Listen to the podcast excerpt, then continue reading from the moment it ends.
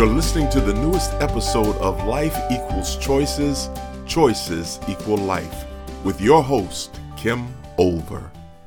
Hi, this is Kim, and today I want to talk with you about what type of parent are you? If you're listening to a podcast on parenting, I'm pretty sure you already are a great parent because it means you realize you could get better at parenting. Why else would you listen to a podcast about parenting? We all have 24 hours, 1,440 minutes, 24,560 seconds in a day, and you're listening to a podcast on parenting. Your priorities are in a great place for your children. The people who will benefit the most from this information will never listen to it because they're convinced they're already an awesome parent. This may or may not be true, but I'm glad you're listening and hope you can pick up something that will help you be an even better mom or dad to your kids. I have worked with many parents who proclaim, I turned out pretty good, so I guess what my parents did worked.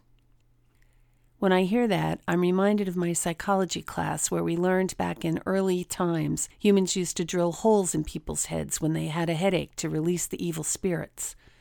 We've figured out better ways to do it as the years have passed. We also used to send up smoke signals to communicate with our neighbors. Now we can call, text, email, instant message, or even meet for lunch. Of course, smoke signals are still an option, but the message may be lost amid the more modern ways of communicating.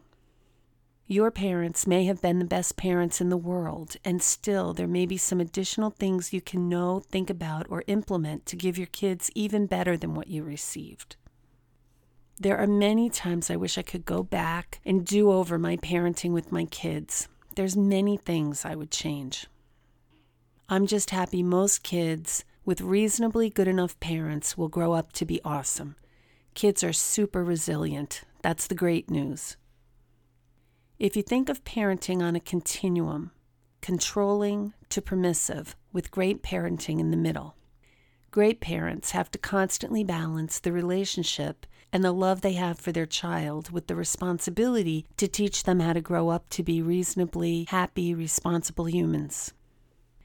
Great parents must constantly balance their relationship and the love they have for their child with the responsibility they have to teach them to grow up to be reasonably happy and responsible human beings. It's the hardest job ever. Kids have no instruction manual, and we get no training except for the parenting we got from our own parents. Our parents did their best. They absolutely did. But maybe you'd like to do better. But how? Let's talk about that continuum and how to know where you are on it. Most parents don't occupy one position on that continuum and never move. They are constantly adjusting based on three main factors. One is your, the parent's, need strengths. If you've been listening to my earlier podcasts, then you should know about the basic needs of all humans survival, connection, significance, freedom, and joy. Whatever your high need strengths are, lean you in a particular direction on that continuum. If your high need is connection, you're more likely leaning towards the permissive end of things. If you're high in significance, you'd lean more towards controlling. Freedom would lean you more towards permissive. Same thing with joy. Let's think about having a high need for survival. If you do, you're likely towards the controlling end of things because you're constantly concerned about your child's safety. When you have a high need for connection, you tend to lean towards the permissive side because you don't like conflict and you want to have a great relationship with your child. You really want them to like you. If freedom is your high need, you also lean towards the permissive end. If significance is your high need, you probably lean towards the controlling end. It's important to you to be respected, to be in control. And children are one thing we're often not in control of, so that causes a significance person to tighten the reins. When you're high in freedom, you tend to lean towards the permissive end of things. Being a high freedom person, you don't like to bother with the details of parenting. You just want your child to pretty much take care of themselves so you can live your life and not have to worry about things. And if joy is the main thing that drives you, you also lean towards permissiveness because there's no joy in controlling others. The joy comes from experiencing wonderful things together. So you may try to be a friend to your child where you can do fun things together. So now you know the way you're programmed. You probably tend to lean in one direction or the other. I have two high need strengths connection and freedom. Both lean me towards permissive parenting. But what if you're high in survival and joy, or connection and significance? In these cases, you'll either be really well balanced because you have one need from each end, or you'll be a little crazy, bouncing from permissive to strict. Your children walk around in a minefield wondering which parent you're going to be today good mommy or bad mommy, good daddy or bad daddy. When you know which direction your need strength profile has you leaning, then you basically have three choices. One, you can operate in your strength and don't worry about the consequences. That's not so good because there are parenting consequences when you're at those opposite ends, and I'll share those with you in a little bit. Two, you can hope your parenting partner has the other strengths you are lacking so you can balance each other out.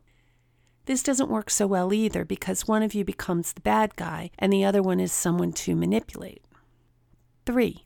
You could work at the things that are challenging to you so you can move closer to the middle and encourage your partner to do the same.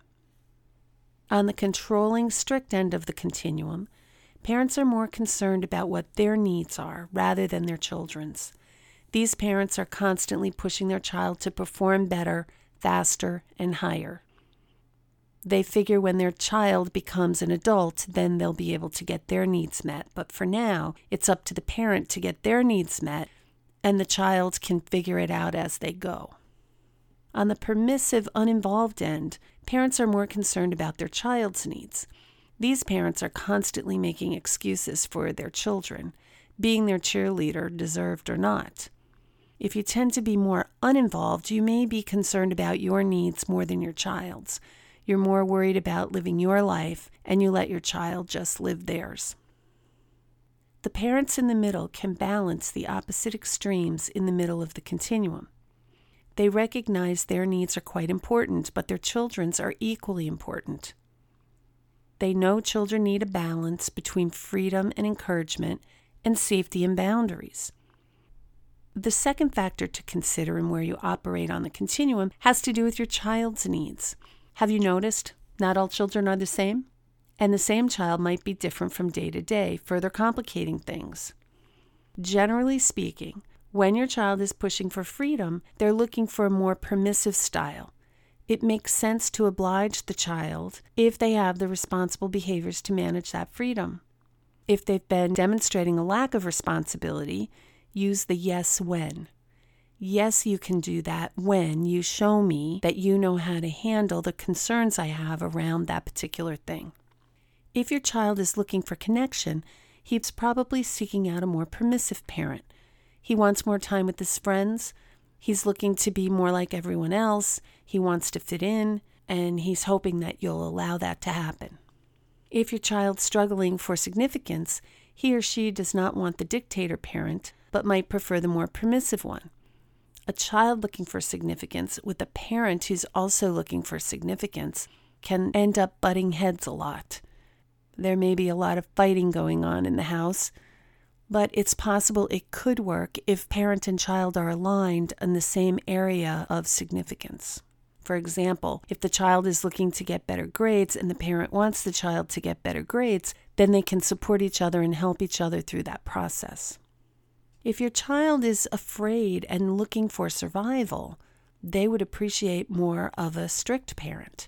They're looking for boundaries. They want to know what's safe, and they're looking to their parent for taking the lead. When your child is looking for joy, he probably is craving more of the permissive style. He's looking for fun, relaxation, discovery learning, and the parent who can be more relaxed and allow their child to explore will facilitate those kind of joy moments. I'm not talking about going all the way to the ends of the continuum. That's where bad parenting lives. But rather the edges of the range of good parenting in the middle. The third variation to consider is what the task is. If you're talking about bedtime, that can probably work with the more permissive approach. But when you're talking about a curfew, you may want to be stricter about that. The idea is around the variable of safety. The more safety is involved, the more you will want to use a stricter approach. When safety is not a consideration, it may be better to go with a more permissive approach. Working together with your parenting partner, if you have one, is preferable through this transition so you can both be working to support each other rather than fighting one another. I find couples who get married and they're fairly close in their parenting styles. After having children, I see them drift further apart. People with different parenting styles either move together and unite in the middle, or they struggle by moving further away. The permissive person sees their partner being overly strict, so they become more permissive to balance that out. The strict person sees their partner being more permissive and then they become more strict to balance their partner out. Over time, you can see how you end up at total opposite ends of that continuum with no parenting happening in the middle. There are basically four ways people relate to one another. Parents don't have their own category because they mostly weave in and out of these four categories. The first one is friend to friend, and this includes healthy, intimate relationships. When you're in a friend to friend relationship, you're on equal footing. You like doing things together, you share some common interests, and when you're together, everything's great. And when you're not together, things are still great. You rarely think of trying to control your friend. If you did, you wouldn't have any. The reason healthy intimate relationships are in this category as well is because there should be no external control going on in a healthy relationship. Partners are together by choice. They care about each other and they want each person in the relationship to do the thing that they need to do to get their needs met. Of course, they'll help with that whenever they can. The second type of relationship is teacher to student. The only time you're in this relationship as a teacher is when you're teaching something to a person who wants to learn it and they want to learn it from you. In this way, I think kindergarten and first grade teachers and many extracurricular teachers fall into this pattern. Kids usually want to learn what they're teaching. However, by the time kids get into second, third, fourth, fifth grade, some students have taken school out of their quality world and they're not really interested in learning what the teacher wants to teach. In this case, the teacher isn't actually teaching, they're in the fourth category. The third category is counselor to client or helper to helpee. And the only time you're really a counselor is when someone is coming to you for help and they know that you have the answers and can likely help them. I was a counselor for many years by title, but I really wasn't counseling. I was seeing people who didn't want help. Certainly, they didn't want help from me. I was talking to parents whose children were placed in foster care, and they thought life was great, except the courts and children and youth were in their way of being the parent that they wanted to be. I wasn't actually counseling, I was operating in the fourth category, which is manager to worker. Called manager to worker because in the workplace, managers have an agenda. They're trying to get the worker to buy into that agenda so they can be on the same page and work together towards common goals, usually greater productivity. When you're teaching students who don't want to learn, you need to have good managing skills. Same thing when you're counseling people who really don't want your help, you need good managing skills. And I dare say, when you're a parent, you sometimes are a friend to your child, sometimes you're a teacher, Sometimes you're a counselor, and a good bit of time you're a manager. The most important time to function in this manager role is when safety's an issue. And I'm talking life and death or dismemberment safety. I know parents who can make anything a safety issue. The parent who tells their child to brush their teeth, the child doesn't want to. So the parent decides, well, this is a safety issue because if you don't brush your teeth, you could get a cavity. And if you get a cavity, it could get infected, and that infection could turn to staph, and you could die. That's a little tongue in cheek. I don't know any parent who's actually done that, but I know parents who come very close in other areas with their kids. I'm not talking about the possibility of a lack of safety. I'm talking about if you do that, you could become really hurt, injured, or die. That's serious safety. When safety is an issue, the idea is to restrict freedom only for as long as it takes to learn the responsible behaviors to manage that freedom. The amount of time you restrict the freedom is irrelevant as long as in the end they have the responsible behaviors they need to manage the freedom. So if you're concerned about something and your child doesn't know how to handle it, but in five minutes you're able to teach them how to handle it, then five minutes is all they need to be restricted. If it takes your child a week to come up with a reasonable plan to manage the pressure of going to a teenage party without adult supervision, then the answer is no, they can't go until they formulate that plan, and you, as the parent, are reasonably assured it's a plan they'll be able to follow through on. Then you can allow them the privilege. The best parents are the ones with great listening skills. They can understand where their children are coming from but also have a lifetime of experience and knowledge where they see the potential obstacles and challenges in what their children want to do. My son Kyle once said to me, You know the most important skill of being a good parent? I said, Tell me, Kyle, what is it? And he said, A good memory. I said, Hmm, tell me more about that, because I wasn't really understanding what he meant. And he said, it really helps him to remember what it was like when he was a kid and how he used to think when he was the age that his children are, because he knows he didn't think at age six the same way he does now at age 34. I had to admit I thought he was onto something. So good parents listen and actually remember what it was like to think that way. The permissive, uninvolved parent mostly says yes Go ahead and do what you want. They don't want any conflict with their child, and they want their child to like them. Or if they happen to be the parents who are too involved in their own lives to spend time parenting, they'll say yes just so they don't have to be bothered. Their child is pretty free to do whatever he or she wants. This is not great parenting because the child's safety is at risk. The dictator controlling parents are either concerned about keeping their child safe or being in control and respected. They believe that if they allow their children the freedom other kids enjoy, something bad will happen. They think their control is the only thing standing between their child and certain doom. Finding your way to a range of parenting in the middle of this continuum won't have you being your child's best friend, nor will you be hated by them. You will be loved and respected when you show a concern for what they need and provide opportunities for them to get their needs met in a responsible way. You will also need to have some boundaries. Will they ever get mad at you? Of course they will, because sometimes you need to restrict their freedom until they learn the responsible behaviors to manage that freedom. This may be the way you've always parented, or it may represent uncharted territory for you. If you've been on the controlling, strict side, you need to listen more to your children to understand what they need while providing opportunities for them to get their needs met in a responsible way. Without that, your children will either be overly compliant or rebellious. Now, you might think overly compliant sounds great. If they're overly compliant to you, imagine that they'll be overly compliant with everyone. So, when a friend asks them to do something that they know they shouldn't do, without learning behaviors to stand up for themselves, they're likely going to do what that friend wants them to. And I don't think that's what you really want.